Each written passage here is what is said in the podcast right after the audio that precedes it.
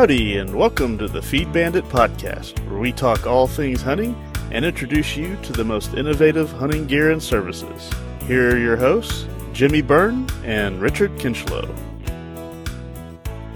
Hey folks, have you ever wished that there was an easier way to find the hunting feeds, supplies, and services you need when and where you need them? If so, check out our hunter search at feedbandit.com, where you can see what hunting suppliers are in your area or are on the way to your land. Don't waste any more precious time searching Google or calling around for feed, blinds, feeders, or even outfitters. Just use our targeted search for hunters, the Feed Bandit Hunter Search, over at feedbandit.com. We'll find your feed. Well, howdy there, folks. Corn Bandit coming back at you with a uh, another solo podcast today. This will be my first one doing by myself. Uh, since uh, I was in the mountains of Colorado. So uh, unfortunately, our our good buddy uh, Jimmy could not join us. He was um, attending a garden club meeting, so he felt that attending a garden club meeting would be more important than talking about hunting. So uh, obviously that's not true, but it would be really funny if it was. Anyway, so yeah, so here we are. Here we are. We are about to uh, embark on the um, uh, the journey that is the Texas rifle season. Uh, so this is approximately a week before the opening weekend of deer season with uh, with rifles. Of course, a lot of Texans have already been out there with their uh, with their archery tackle. I've seen quite a few really really nice looking deer that they've been taken uh, that have been taken so far rather, but. now is the time where if those deer just aren't coming in within you know 30 or 20 yards, that you can you can pop them with a rifle. So, uh, again, uh, some of the, our listeners that are from other states, maybe your rifle season or muzzle loader or shotgun or, you know, whatever, cannon, whatever, whatever, it may have already started. But here in Texas, uh, the first weekend of November is the official opening of our Texas rifle season. So, uh, very, very excited. Uh, just like the opening of dove season, you know, it really is one of the more, um, you know, cherished days, if you will, of, of all Texas hunters. So, uh, time to, uh, to get out there in the early in the morning and uh, in the evening and enjoy a campfire and lots of camaraderie and uh, it's just it's just a great time of year, uh, needless to say. So, uh, since I'm running the show by myself today, I thought was trying to think about something to talk about, and I, I kind of thought that, well, you know what, let's talk about let's talk about some of the things that you know just in getting prepared for you know for opening weekend of uh, of rifle season. Now, of course, some of these some of these you, you already should have been doing right, but uh, uh, if you haven't done it, uh, or if you've got you know the ability to to hunt. Uh, Saturday, Sunday, and Monday. You know, maybe you can spend Saturday doing and whatnot. So, uh, anyways, wanted to go through just a couple of these uh, some of these are safety tips. Others are just kind of, uh, you know, in general, hey, do this, don't forget to do that, so on and so forth. So I've got a little list here that we will run down. Uh, God, first and foremost, talking about safety, you know, make sure that when you are climbing into your blind, you know, whether it's a traditional tower stand, uh, or it's up in a tree, man, ma- make sure you're safe. Okay. I know a lot of people are like, well, duh, of course. Yeah, of course I'm going to be safe. But, um, I just heard about a story a couple weeks ago with a fella who was walking to his deer stand. Uh, I believe it was another state, and um, it was in the dark. I don't think he was using a flashlight; just using the moonlight, I, I think. And uh, he tripped and fell, and uh, sure enough, him his, his head in the rock and died. Um, just a just a horrible, horrible story. And um, uh, so you, you, never know. I mean, obviously, you want to keep the trail to your deer blind uh, nice and uh, you, don't want to make it too big, right? You don't want to disturb things too much, but uh, make it clear. Bring a flashlight when you're in the morning or in the evening. You know, I don't care how bright that moonlight is. Uh, bring a flashlight. Now, I know a lot of y'all rely on your phone, and I do too, for a flashlight. But always having a, a good flashlight is is important for not only finding your way to and from, but uh, also uh, you know, if you actually shoot a deer and you have to do track it. So uh, that's I think that's kind of my first little little point. Uh, another another horrific story, but uh, it, it, it, certainly happened. Uh, be careful. You know, if you have not, if you haven't been to your your lease or your ranch and you don't know what's up in your tower stands, uh, obviously this is something you probably you should have done about a month ago, right? cleaning them out, if you got in the open windows, things of that nature, uh, just be real real careful when you open up those uh, open those blinds. We had a a good friend of mine uh, who was on a lease near Lubbock, and um, uh, just a horrible story. Unfortunately, in in the uh, uh, November of 2008, he um, one of his lease mates was climbing up on a tripod, and unfortunately ran into a a, a really big uh, yellow jacket nest, and of course, you know the the guy climbing up in the the tripod panicked and uh, he he fell, and unfortunately he happened to uh, impale himself on a T post. So, just a absolute horrific hunting accident and one that uh, probably couldn't have been prevented, right? But uh, you just got to be really careful, and that that kind of brings me to another point. You know, a lot of a lot of Texas hunters do use T-posts to secure tripods and blinds and things of that nature because of the cattle, right? Well, you know, because of that, every time I've done that on Rancho Bandito, because of this horrible incident we heard about, we always try to sink our um, our T post in at an angle so that if God forbid you were to fall, uh, it wouldn't um, you know you wouldn't you wouldn't uh, impale yourself really. Uh, also, I think at all the, the major hardware stores, uh, they sell those orange caps that you can put on there. I think they, they have them for rebar, but I'm pretty sure they got them for fence posts as well. So, again, just just something to consider. I hate to hate to start off the podcast here with uh, with something so uh, so so horrific, but I, I, definitely think it's something that you, you got to think about and you know and consider. Uh, you know, also, I grew up in the age of the I call them the big South Texas uh, tower stands, you know, that were like 15 foot. And, uh, you know, it was basically a box with a ladder that went straight up. And uh, it was a little scary, you know, especially when you got the dew that freezes on those on those steel stairs. It was it was kind of hairy, you know, getting up in there. Uh, so one thing that I always did with me is I always brought a rope with me that was about 20 foot long. And, you know, I'm not saying this thing's got to be some gigantic rope that you rappel with, right? But something that you can secure your weapon with and get up there in the blind, make sure that you're okay and taken care of, and then uh, then pull your weapon up. Okay, um, that is just it's a real simple step, but you know it's going to potentially let uh, potentially save your life, and then obviously your rifle too. You don't want your rifle slipping off your shoulder. It bumps that scope. You're uh, you could be in trouble. So uh, bring a piece of rope with you. Uh, binoculars, man, oh man, oh man. Next to your rifle uh, I think binoculars are probably one of the most important pieces of equipment you can have.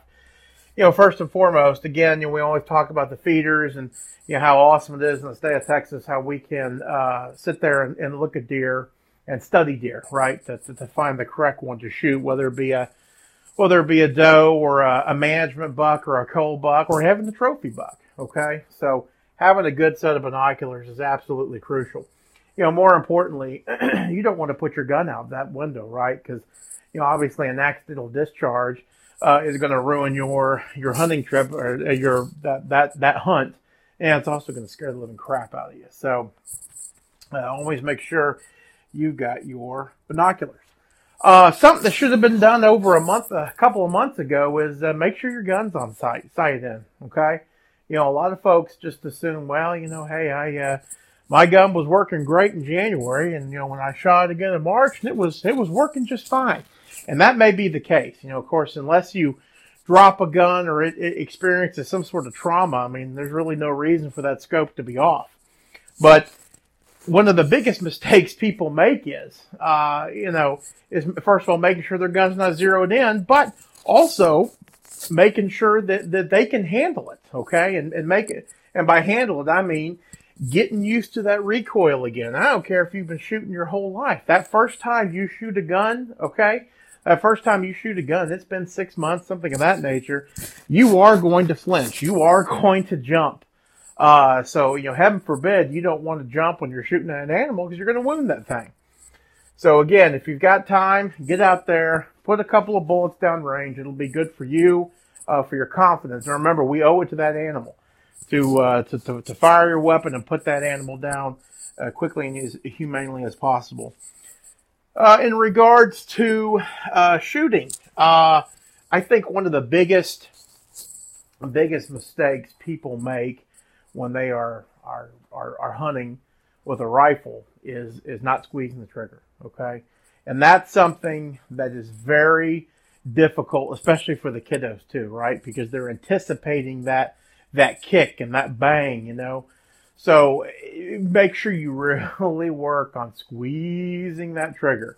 Uh, I sound like I'm talking to my daughter here, but you know, squeezing that trigger, let the gun surprise you. So, uh, you know, get your breathing under control, and uh, and again, squeeze that squeeze that trigger, and that bullet should go right where you uh, were aiming.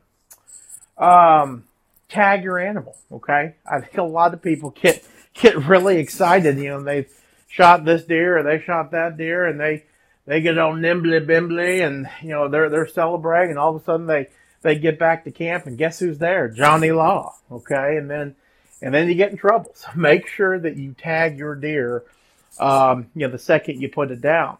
Uh, another little uh, little factoid that you need to know, especially in Texas, is that on the back of your license you've got a harvest log, and you need to make sure that you fill that out. It is a part of the whole um, tagging process. Now, if you're under managed land deer permits (MLDP), uh, like Rancho Bandito, you don't have to fill out that tag log.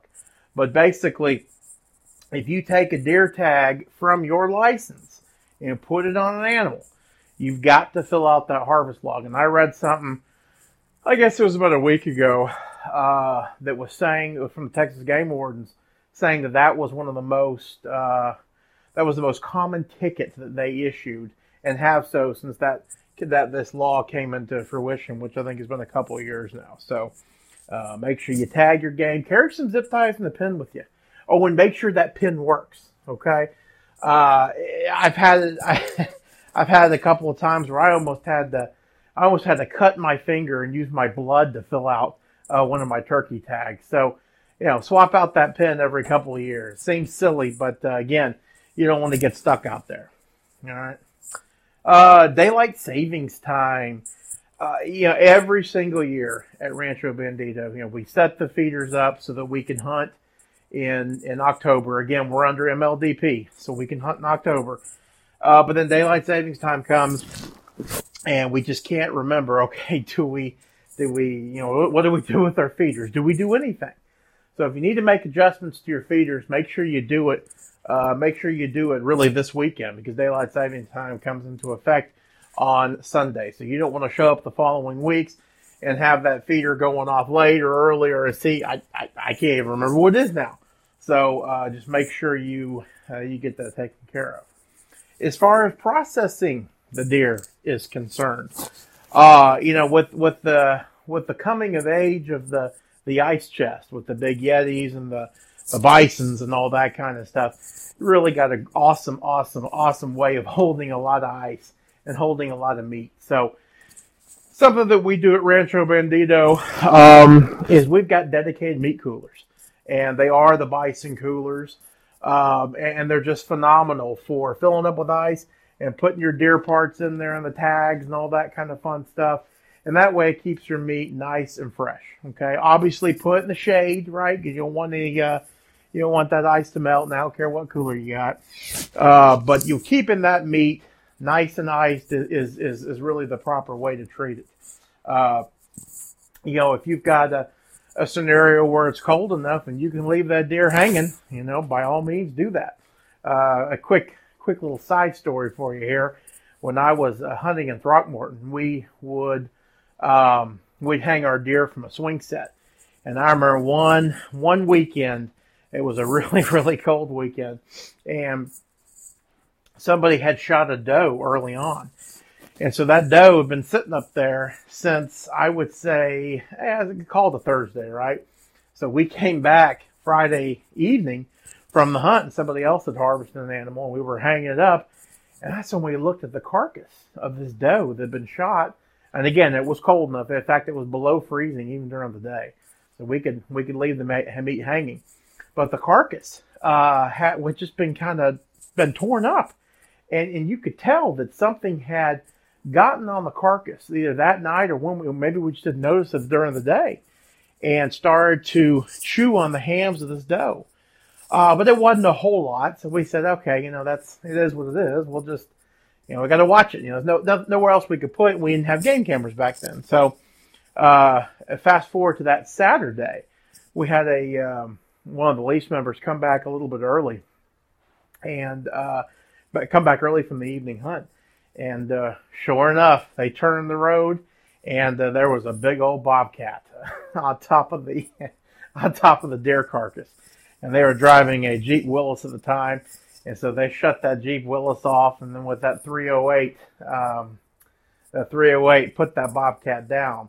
Uh, that was on top of that doe carcass, but it was it was just a, a really really really kind of cool story, and, and honestly, that's it's kind of the risk you take. I'm actually pretty sure that, uh, or I'm I'm actually surprised I have not heard of that happening more often, but. Uh, that was that was a really really cool weekend and uh, you know a pretty cool experience and obviously a uh, a memorable uh, a memorable time. So uh, going back to just hanging deer up. Uh, as far as transporting deer, you know, a lot of folks are this day and age are quartering their deer. You know, like I say, putting them in the coolers is a great way of transporting them. Uh, keeps the meat fresh, nice and easy. But there are still folks that, that that'll shoot them and leave them whole, and uh, and that's great. That that's fine too. But you know, do the do the sport, do the sport of hunting a a big favor if you can, and you know, don't just have a hoof sticking out of the back of your pickup, or you know, don't put the thing to the top of the suburban. Okay, and admittedly, that's what we did back in the '80s, right? But this world's gotten so butthurt over everything with you know animal rights and politics and all that BS that drives me absolutely nuts. Uh, we don't need any more pressure from all these anti idiots. So if you've got a deer, all right, and you're driving a suburban, get a hitch haul. Okay, they can't be more than about 150 bucks. And if you're living the outdoor lifestyle, you'll definitely get use out of this thing. Get a hitch haul, get a big blue tarp, and a lot of bungee cords. Um, you know, with that deer, you can actually saw off the the arms and the legs, okay, but not get into the meat. So just kind of where the shanks are, right? And then put that thing on the cooler, or excuse me, on the hitch haul, wrap it up in that blue tarp, and nobody will ever know. Uh, that's what my father and I started doing when we were coming back from Throckmorton and Albany, and it was great. Uh, we would just stick ice in there in the cavity, and uh, it would ride all the way back to the processor from Throckmorton to Dallas with no problems. So um, that's just uh, another little tip for you. I see a lot of people doing that, which which obviously is really good. But um, anyway, so that is my list of little tips and advice and tricks. Um, I'd say, you know, actually, I got one more. I got one more, and that is obviously get the children involved. Okay. Uh, back when I was growing up, opening day of deer season was kind of a uh, was a dads only, right? So the uh, the dads would go out there opening weekend. I get it. I totally get it. And in fact, I when, whenever I get, you know, to where where we can do that, I'm going to be doing that, right? But uh, but also just don't remember, don't forget to bring the kiddos with you. It's so important, you know. In this day and age, these kids are so preoccupied with with everything they got going on, piano school, you know, ballet, whatever it may be. You know, even if you call the guys weekend, but you know, your your buddies your buddy's son, you know, is playing football and he can only get it. You know what? Cancel the guys' weekend. Get those kids out there. It is just so important to the future of our sport. So, uh, anyways, with that being said, um, happy opening day of the Texas rifle season, everybody. We hope you have a great one. Oh, and Jimmy does send his best. He uh, he texted me. So uh, Jimmy says hello. You all remember your safeties and uh, your safety tips, that is, and yeah, send some pictures. We'd love to see pictures from you guys.